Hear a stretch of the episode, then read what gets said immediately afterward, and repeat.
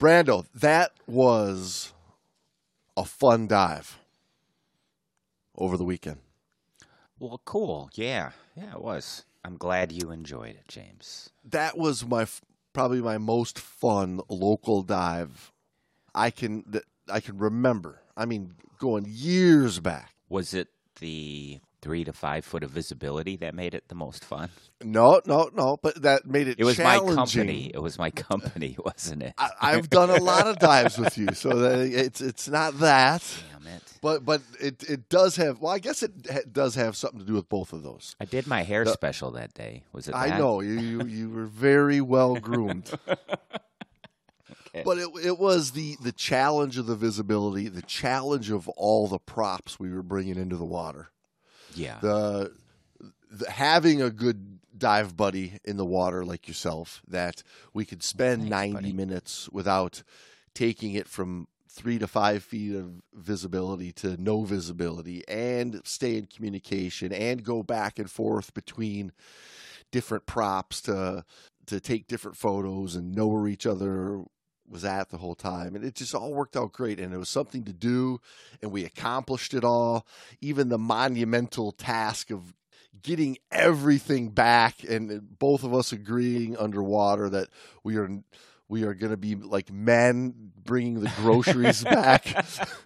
It's that was the all or nothing. Yeah. we're not making two trips with these grocery bags. No. you know we, we made sure everything uh, came back with us. It, it was just a good dive so thanks for that Well, thank you. I mean, it's uh, one of those um, bring everything but the kitchen sink kind of dive as far as the props and the lighting and which we've done before.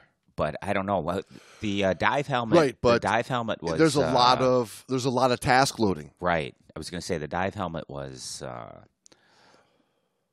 a heavy prop. that was a heavy ass prop that did not want to cooperate as far as. Plus, we didn't have a proper lift bag with it. We just used a uh, surface marker, which was still provides about sixty pounds. yeah, of it's a lift. big it's a big surface marker i mean it did the job but a smaller more Would compact one would have been yeah. nicer But but we did it. And we made it look good, I think. Not to pat ourselves on the back. but Well, like I said, there's a there's a lot going on, and uh, you know, a couple divers in the water. It's very easy, you know, especially for a new diver. It's very easy to get overloaded with just a camera, Right. let alone putting a strobe light that you have to adjust from time to Right. time or a video light that you have to turn on and off when you get near a subject. Like a lot of the a lot of the cameras now are just using video lights instead of strobes but it, it's very easy for that to take your awareness let alone like you and I setting up auxiliary lights and the slave strobes and the the additional props. It's so easy to get wrapped up in just getting the natural environment to work with your prop to lose complete track of your dive buddy for five, Yeah. ten, did 20 minutes went by? Holy cow. You know, how, how did that happen so fast? Oh, I haven't checked my gas either. I haven't checked my depth at all. I haven't paid attention to anything other than trying to get this, you know, silly prop to stay where it's supposed to. It's really easy for task loading to take over, especially with a lot of the new divers out there that are, you know, listening to you and I for a little bit of experienced guidance.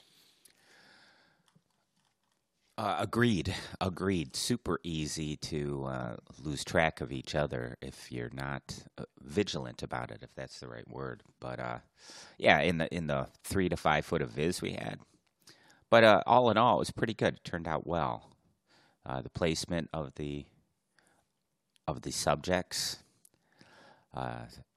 was nice and um, lent itself to not getting too stirred up when we had to work with it. Yeah. No, we were able to capture some really, really cool shots. I, Yeah. I was, and then I guess that's. I'm just being selfish. I mean, that's probably the real reason why I like that dive so like much cool is because I had a couple of zingers. I got a couple zingers in there. You had nice shots there. Yeah, told you. Yeah.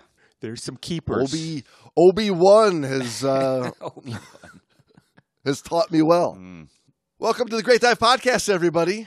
You're here with Low Viz Jamesy. And uh, low vis Jamesy, that's not a bad one because it definitely is low vis these days. Yeah, the, the lake was a tough environment to work with. Surprising. I mean, typically it's coming back around at this time of year, and it never got as in the past. It never got as bad as it did this year. It was bad, bad year. Yeah, yeah. Fall fall diving. I don't know. In, ways, it's good because, especially for the pictures we were trying to take. I mean, the the weedy beds are so thick and lush with the greens. They got the The greens. the sun, the sun, if you can catch it at the right time, is, is perfect for what we were trying to do. You know, because in another month, all those grassy beds are going to be died off, and it's just going to be a brown, yeah. You know, decayed bottom already. You know, it's that's diving in the fall. Yeah. Although, you know, getting ready topside is nicer. It's 65 out, not 95. You know, just little things like that. Yeah. And, and then again, we had to haul a lot of crap.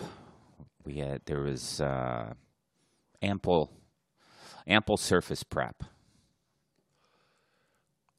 You know what else is back now that it's fall? Don't say pumpkin spice. Uh, Football is back, baby. pumpkin spice. Did you watch any uh, football games over the weekend, Brando? It was football weekend. We're uh, we're back to seeing good old uh, we're back to seeing good old Mahomes. You know, slinging some beautiful balls all over the field. and guess what? Your friends over at Manscaped are here to help you sling your beautiful balls all season long too. Like, really? Good segue. Brando with Manscapes state of the art tech. They're going to have you swinging your weapon and looking more loaded than the AFC West this season, Brando. Okay. Whoa.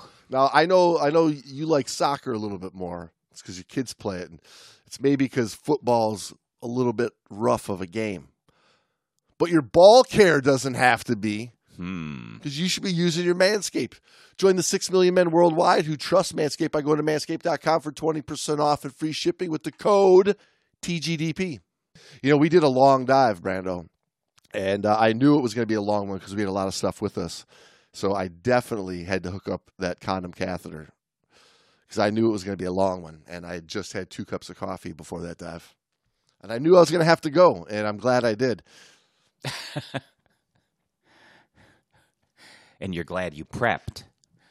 Well, yeah, you know, because I got that lawnmower 4.0 trimmer, and uh, yeah, I had to have the old uh, the old unit cleaned up for that dive, Brando. Well, that's good. that was the luxury of using that platinum package, taking care of our pocket rockets, if you know what I mean. A couple of those football games over the weekend had some pretty good uh, pocket rockets, throwing that those balls around. Yeah. Uh, I, I didn't see him, but like uh, at at QB, the the, the quarterback of the uh, Manscaped team is that lawnmower 4.0. It's a wily vet who makes sure that the unit is running smooth and scoring nonstop. If you know what I mean. Whoa. Doesn't make any mistakes out there. Protects the balls. Waterproof. So even on those rainy day games, weather's not an issue. Nice. So we got the QB. Who's the wide receiver? Oh, at wide out. Cleanest duo in the league. Ultra premium body wash and ultra premium two in one shampoo and conditioner. With their rugged scent, they attract both the ball and uh, all the ladies in the crowd. Plus, Brando, these two leave your skin and scalp feeling more hydrated. That means more plays on the field and less water breaks. Nice. So they're going long for uh, for the bomb. Who's uh who's playing center? Center de- for defense. Center's offense. Oh well, I mean defending set, defend offensive center, whatever. Yeah, you yeah. know, Give me, give me, give me the center because Okay, I got a, who's I got an offensive line to one here. defend this uh, quarterback. Oh, the offensive Yeah. line. Those are the unsung heroes. Crop Preserver Ball Deodorant and Crop Reviver Ball Toner. They are unsung heroes, aren't they? They don't get enough uh, enough glory. Oh, no. Standing strong to keep your boys fresh and clean through all four quarters. That's like they're really kind of the ball boy, aren't they? The ball boys, if you will. Absolutely. Who's on defense? Who's defending this team? On defense, there's only one thing you need the aluminum free ultra premium deodorant. With refined cologne quality fragrance, it keeps sweat and locker room scents from making any ground. Plus, it dries clear so the opponent won't even know it hit him. Whoa. Man, James, this team sounds like it's going all the way right to the Super Bowl, man. This has got to be a Super Bowl winning roster. But don't take my word for it, people. Go to manscaped.com and get 20% off and free shipping with the code TGDP. That's 20% off with free shipping at manscaped.com when you use the code TGDP. Manscaped for turning your player into an MVP. It's a winner, baby.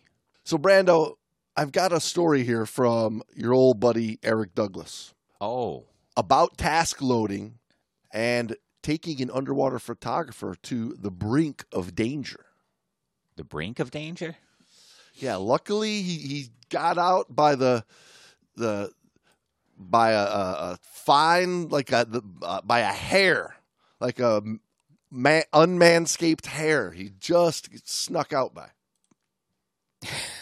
He was right on the brink. right on the brink of disaster.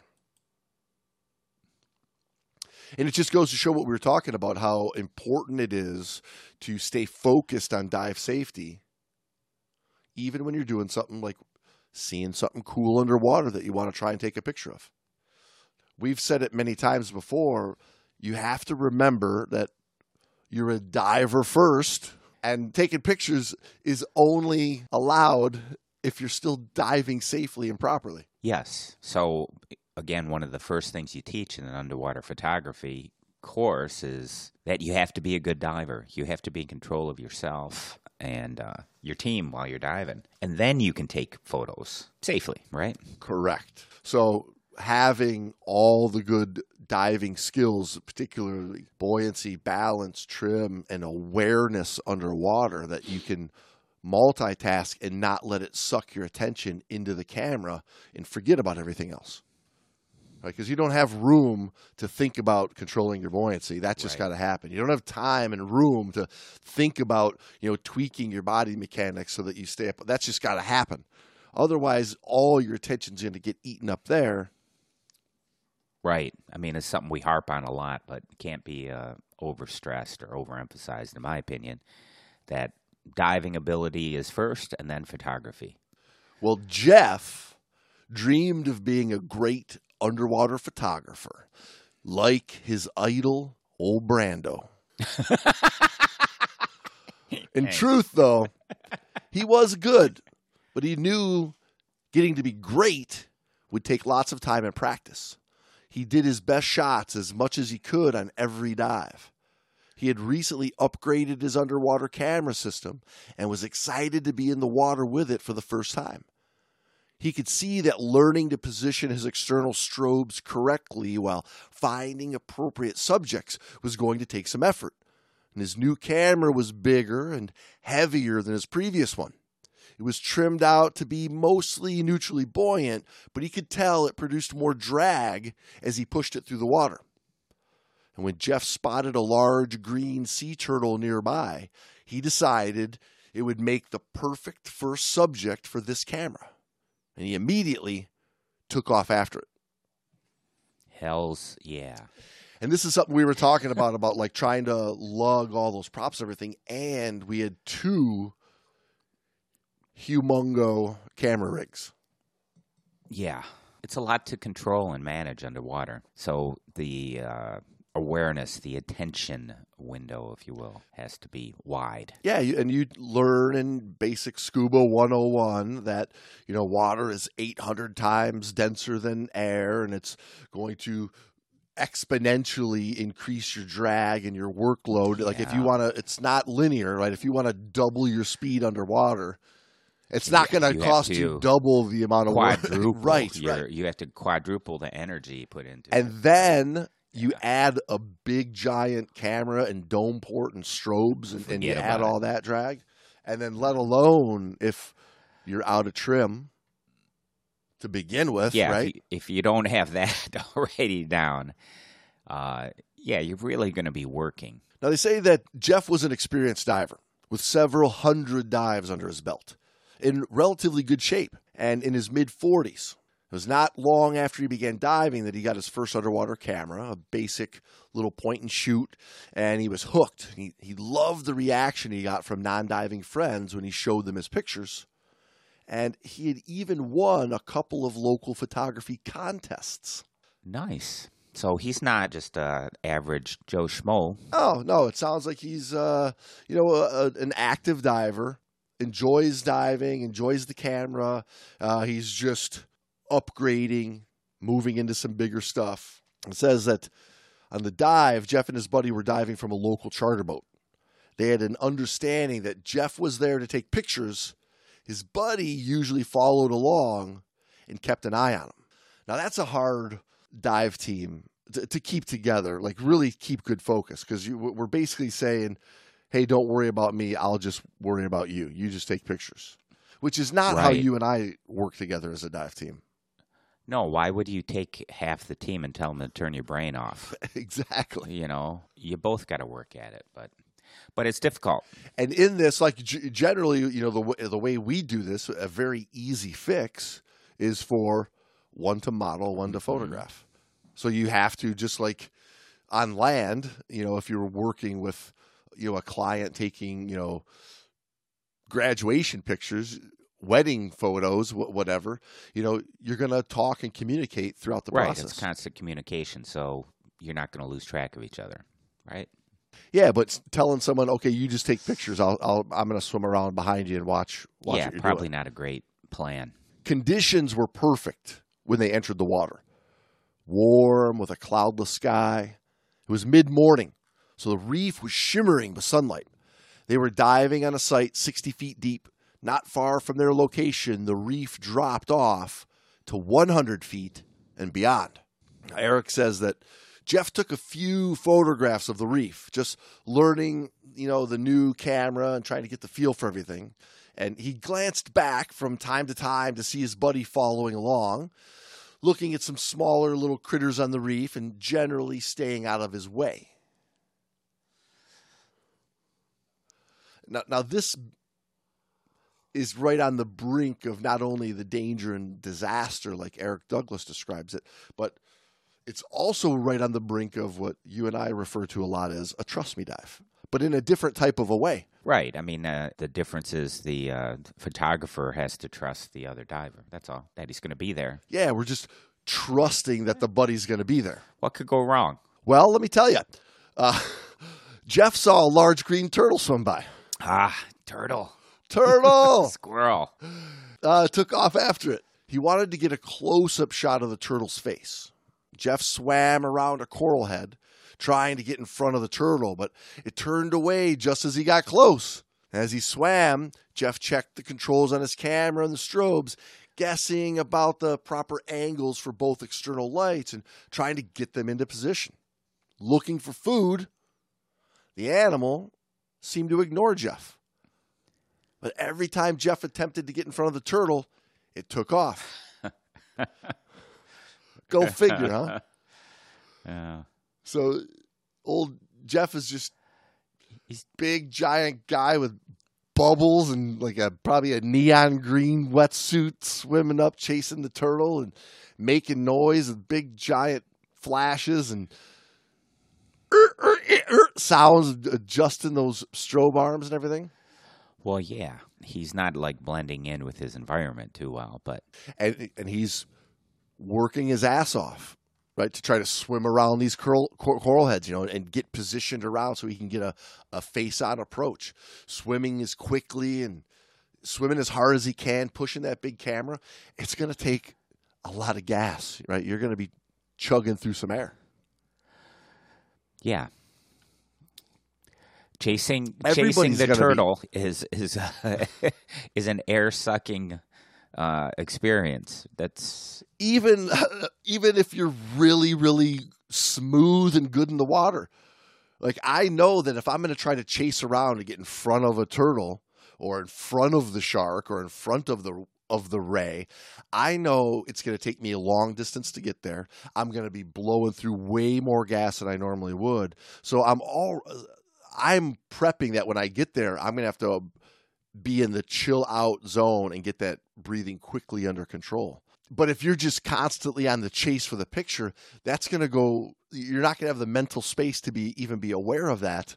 You're just going to chug chug chug chug chug. Hey, this thing's getting harder to breathe. right. I mean, chasing the subject is never a good idea. It, the thing doesn't want its photo taken. You are carrying a giganto piece of drag with your camera rig, even if you are diving pretty well in terms of uh, staying in the slipstream and your balance, buoyancy, and trim is right on, and your propulsion techniques are good. You're carrying that monster rig, and you're trying to swim. You're trying to outswim a turtle. You're going to lose. Right. At some point, you have to be taught that there's a time where you got to just let it go. The, the turtle's not in your cards today. Well, chasing the subject is almost always a losing game. Yeah, don't forget you're diving and you've got somebody else in the water that you're supposed to be responsible for as well. Not to mention yourself. True facts. Well, he never got the photo he was looking for. and that's when Jeff finally started to look around for his dive buddy and discovered, Yeah. holy shit, I am all alone. He didn't keep up with me. Hmm. I clearly said, I'm taking pictures. You follow along. this is, you know, there's, I mean, how many times on dive boats have you heard just people being a okay with the whole notion of same ocean buddy? And it's because they're not teammates in the water. Like we try to stress all the time. There's a big difference between having a buddy and having a teammate. Big difference. I agree. Yeah, uh, the the buddy you just get assigned to, or you just agree. Yeah, I, you need a buddy. I need a buddy. Okay, we'll be buddies. And if neither of you dies and you get on the same dive boat at the end of the day, it was successful. Versus a teammate does all those things, but also stays in communication with you the whole entire dive. True. Yeah, it's that that awareness and that training that uh, you know you fall back on. And again, like you said, this is basically a trust me dive. So this is what can happen on the trust me dive. Trust me, I won't be there when you're looking for me. Trust me, trust me. I won't go blindly down past 100 feet thinking I'm still in 40 or 50. Trust me, trust me. I won't run out of gas. I just want to take some pictures of this turtle. I don't think anybody ever says I'm going to go run out of gas. You know, I'm going to go get. Listen, I need you to follow behind me because I'm going to suck all the gas out of my bottle while I'm chasing this turtle. Yeah. No, nobody says that. Well, when Jeff realized he didn't know where his buddy was, he looked at his air and depth gauges, and guess what? He was much deeper than he had planned. Uh oh. He had moved past the drop off, out off the end of the reef, beyond 100 feet of water. And although that was alarming, it wasn't quite as shocking as when he looked at his gauge and saw that he was at 500 psi. Oh, and also, Brando, Huh. he had no effing clue where the boat was. Luckily, the turtle doesn't want to eat him or anything, right? Because it's like let him away, and now he's completely disorientated and uh, and uh, is alone. He's perfect. right. prey. I mean, if this was a if this was a horror movie, Yeah. right, the, the the the bloodthirsty turtle's got him right where he wants him. he spins around and he sees that the He's turtle is a shark. He's not a turtle at all. Yeah. Jeff knew that he didn't have time to look around for his buddy. He decided to make a direct descent to the surface instead of following the reef back towards shallower water. He planned to look for his buddy while he swam. It wasn't an emergency, so he made a normal, controlled descent, but he was concerned he was going to be cutting it close. He hoped he could make it to the surface before running out of gas. Okay. That's not good gas planning. No. FYI, people, listen, listen up, listen up. Hope I make it. Making it to the surface all by yourself, sucking the last breath of air, is not successfully making it to the surface. Like having to do a direct descent, not where you're supposed to, not doing your proper minimum decompression or safety stops, just getting to the last breath. Luckily, Right, just breaking the surface when you you pull a vacuum on your tank, right? It's uh it is not good gas planning. It's not good dive planning. I mean, but we know, we knew going into it it wasn't a good plan. And now we're seeing, you know, Murphy's law. This this is what happens. Right, because when you, I mean, the the whole idea of even asking this other diver to be your buddy is that you need to have that awareness when the buddy that's that you've asked to just follow along the whole time. Right. When you finally do turn around to look for him, and he goes, "Dude, my gauge has been leaking the whole time.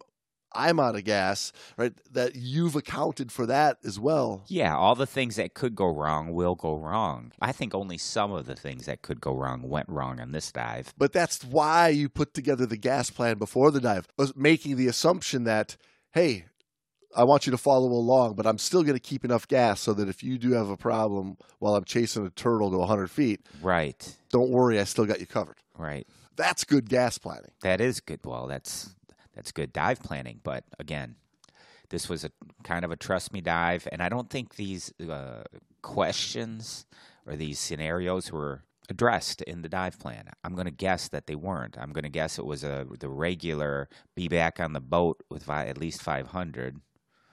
You know, Right. You as long as you stay behind me and don't lose me and I take pictures, uh, we'll be Right. fine. I'll give you some photo Yeah. credit. Where? I mean, really?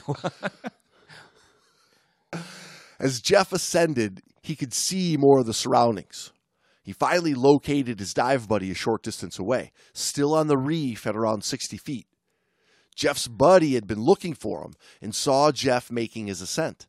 The buddy gestured for Jeff to descend toward him, but Jeff signaled that he was low on air and had to ascend. Jeff continued heading for the surface, and his buddy began his ascent, catching up to him near the surface.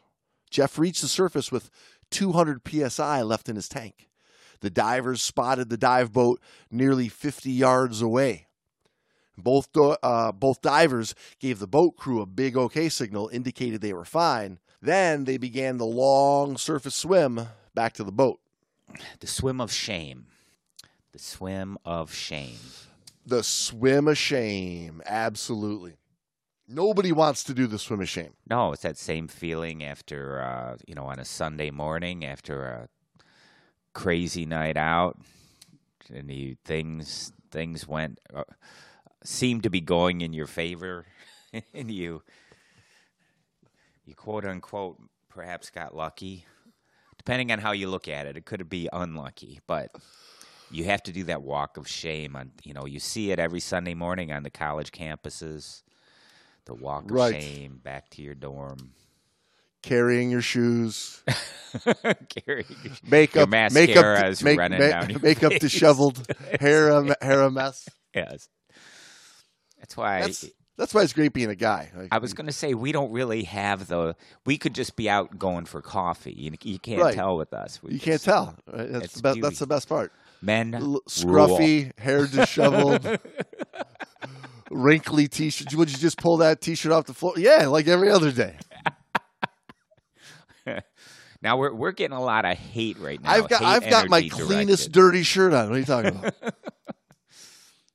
now there's a there's a rule, a, a bit of an untold Goddamn rule. rules. You, you don't see it in most open water diver manuals. But if I if I rewrote the the open water diver manual, which I might uh, you know I might have to, there's going to be a chapter in there about the swim of shame, and it's going to be a rule uh, that if you're doing the swim of shame, you're buying a round of beer, like the bucket of Oh, beers when you get back to the dive bar. Yeah. Uh, you're you're you've you guys are buying the the brewskis. Yes, the swim of shame. Things happen on dives. Um, this one was kind of completely, uh, completely avoidable.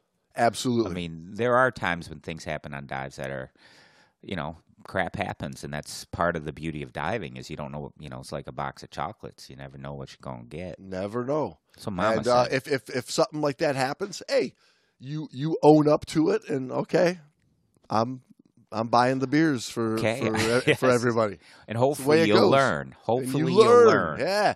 Well, because while you're having those beers with the other experienced divers and the boat crew, right? They're gonna everybody's gonna tell stories, and there's gonna be a lot of similar stories. I mean, I mean, you're not unique, No, right? Like Jeff isn't unique in this. I mean, this is a lot of this could be a lot of divers here.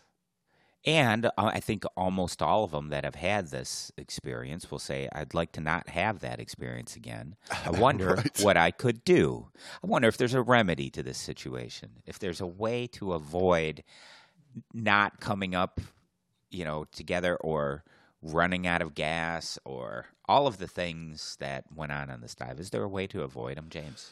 Well, let's look at what Eric says in this scuba diving lessons for life. He says that whatever your reason for diving, whether for fun and relaxation, exploration, science, or photography, you can't forget the fundamentals.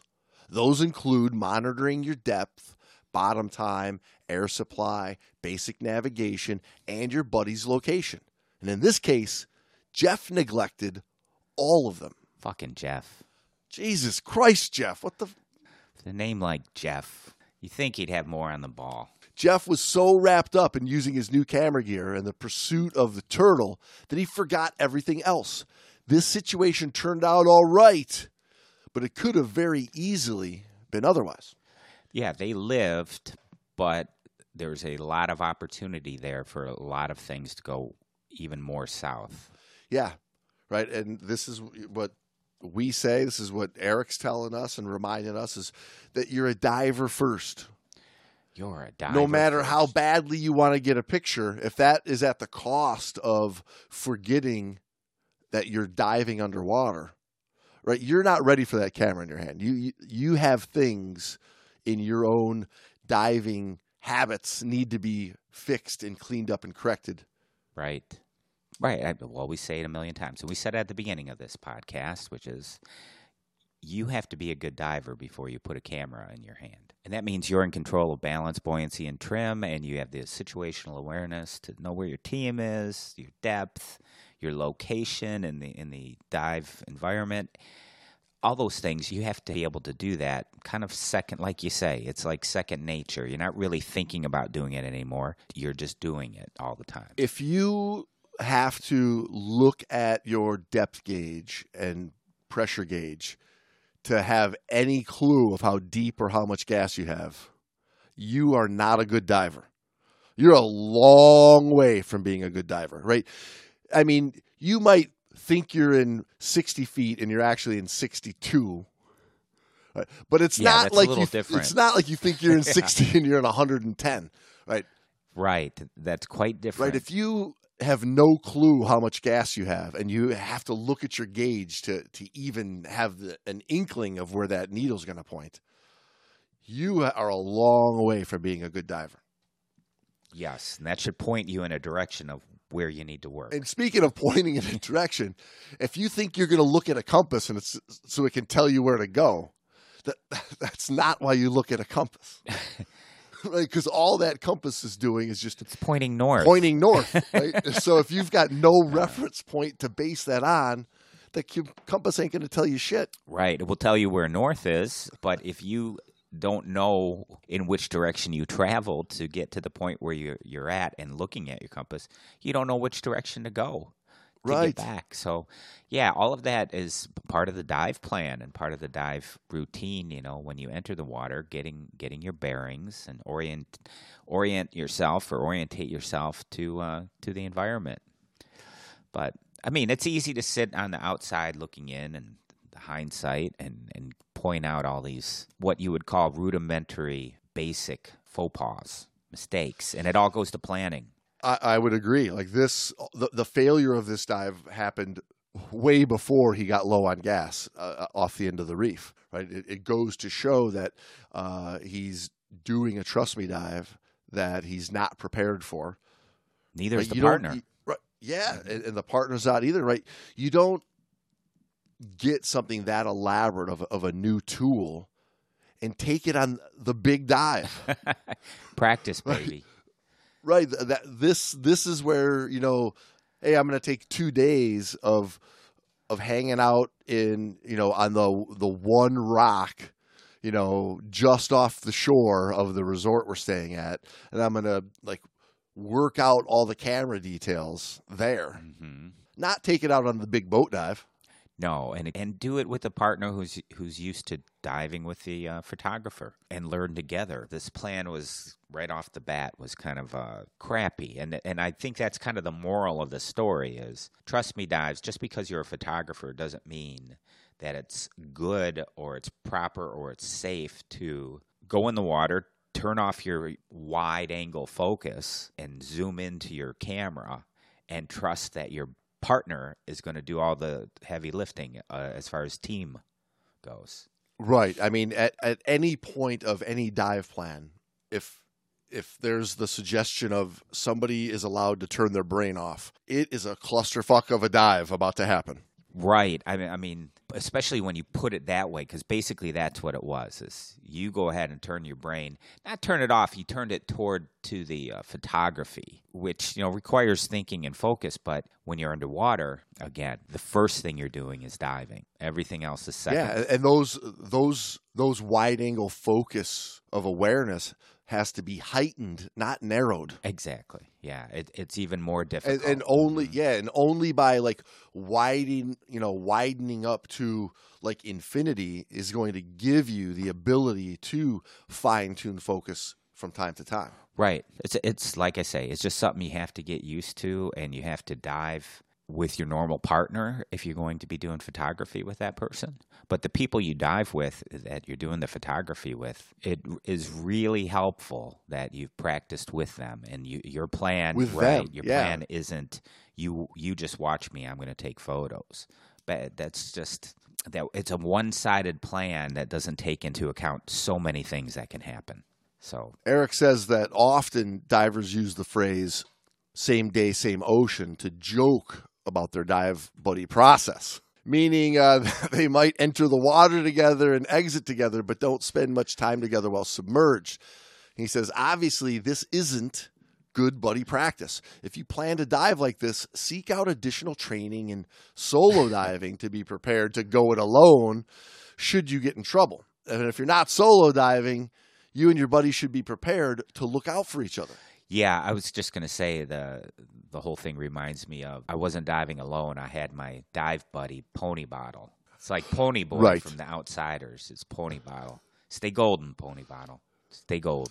Right, putting all of your trust into that little savior. That one piece of equipment, or that one. In the case of this, the equipment was the other diver, but it it has to go both ways. One diver is not in the water just for the other one; they're there for each other. Thank right? you. Yeah, this is one of my big issues with the the notion of solo diving to begin with is you can dive solo if you have this small little special pony bottle Yeah. That will save you if anything goes wrong because you've got this redundant gas supply.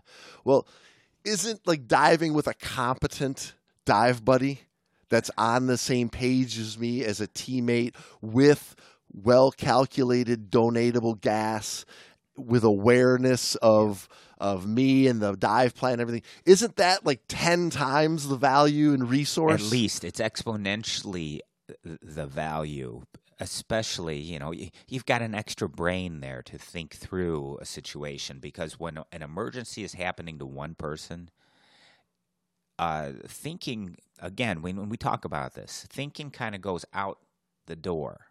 It, it's more of a reactive, instinctive actions that happen from that point when the emergency is set off, when the shit hits the fan, if you will. So it's nice to have a second brain there to to kind of take the whole scenario into account and and maybe they're thinking a little more rationally and, and can help with the situation. And the second that's a that's a huge right, asset and a second set of hands. and, and we can see here in this situation the brain that really failed was Jeff fucking Jeff. Fucking His Jeff. goddamn brain So had failing. had he had you know a pony bottle or a dive buddy or whatever, he's still going to fail and make the same mistake. Yeah. Because it's it's his brain is where the major problem is I think is. you're going to get a lot of pushback on this. The response will be if he just had a pony bottle, he'd have been fine because he'd had enough gas to to go to the surface. Well, he lost his team. He doesn't even know where he's at.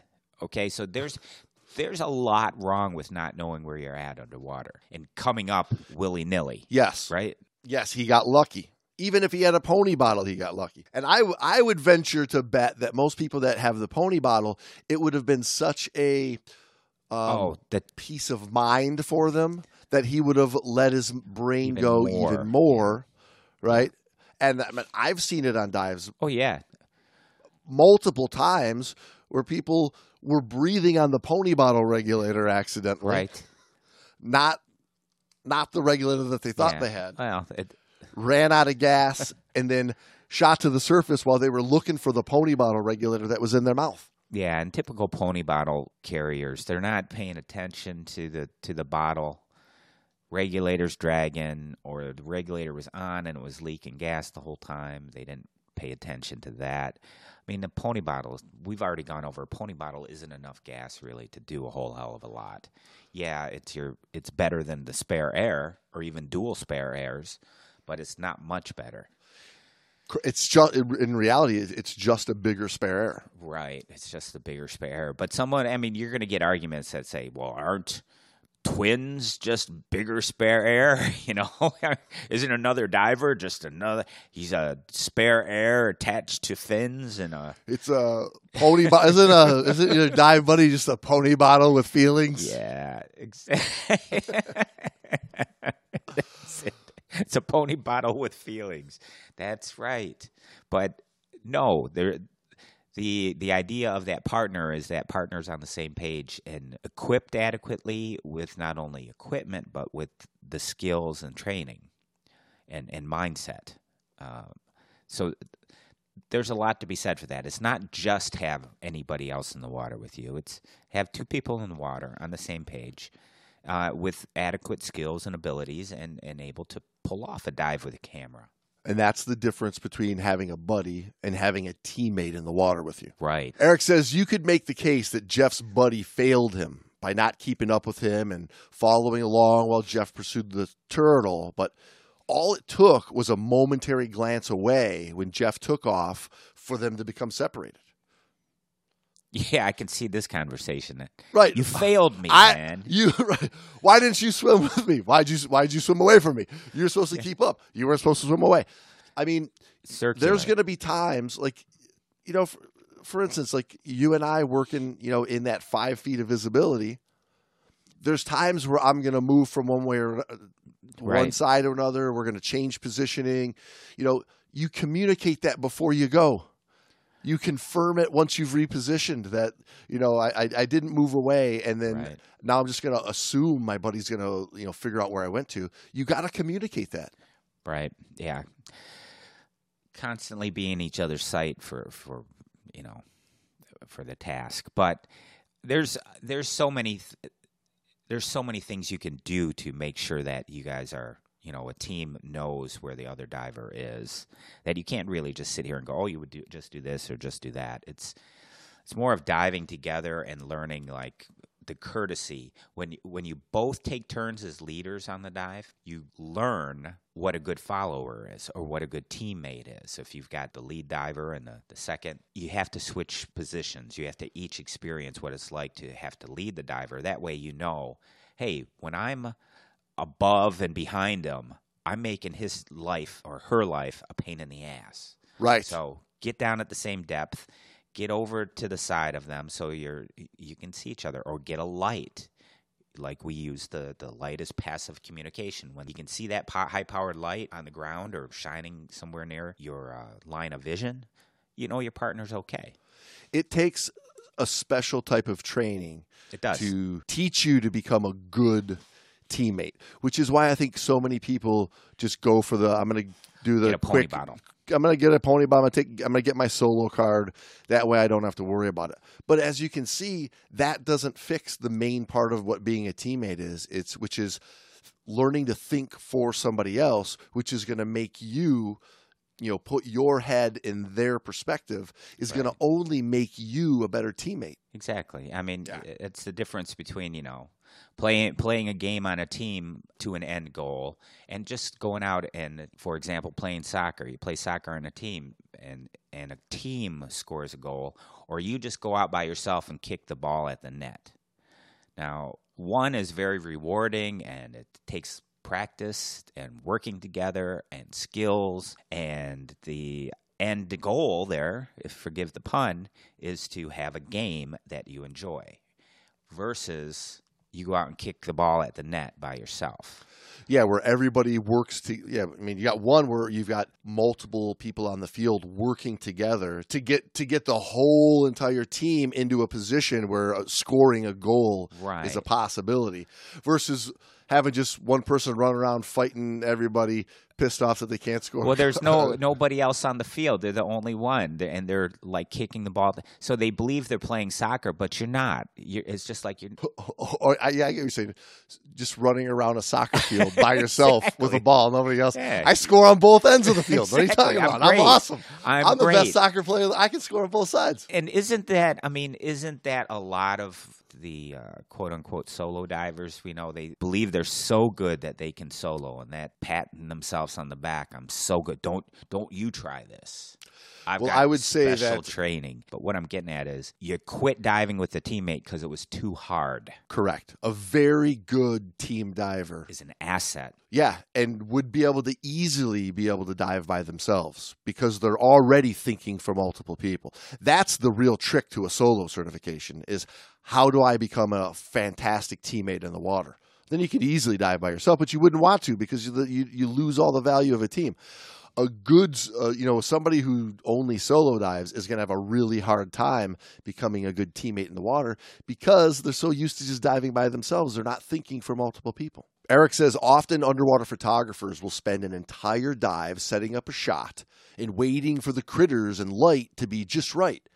If you are a photographer who dives like that, you and your dive buddy need to have an agreement about your dive plan.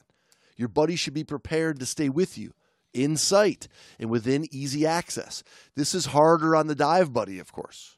He or she has to watch out for you and be prepared to keep up with you should you take off in pursuit of an animal. As the photographer, you must agree that if your dive buddy interrupts the shot and signals that there's a problem, photography takes a back seat to whatever else is going on. Your buddy might be merely pointing out something that you missed while your focus was elsewhere. But he might also have a serious problem that requires your immediate attention. Right? You're diving first. exactly yeah yeah yeah Photography always takes a backseat. Yeah, I was going to say, at best, it's number two.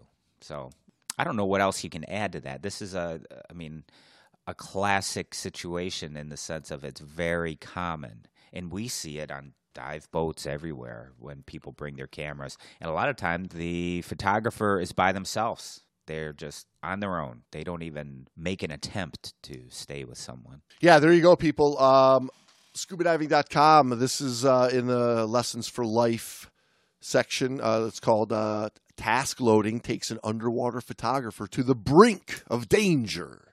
And uh, luckily for uh, old Jeff here and his buddy, it turned out okay because it could have been a disaster.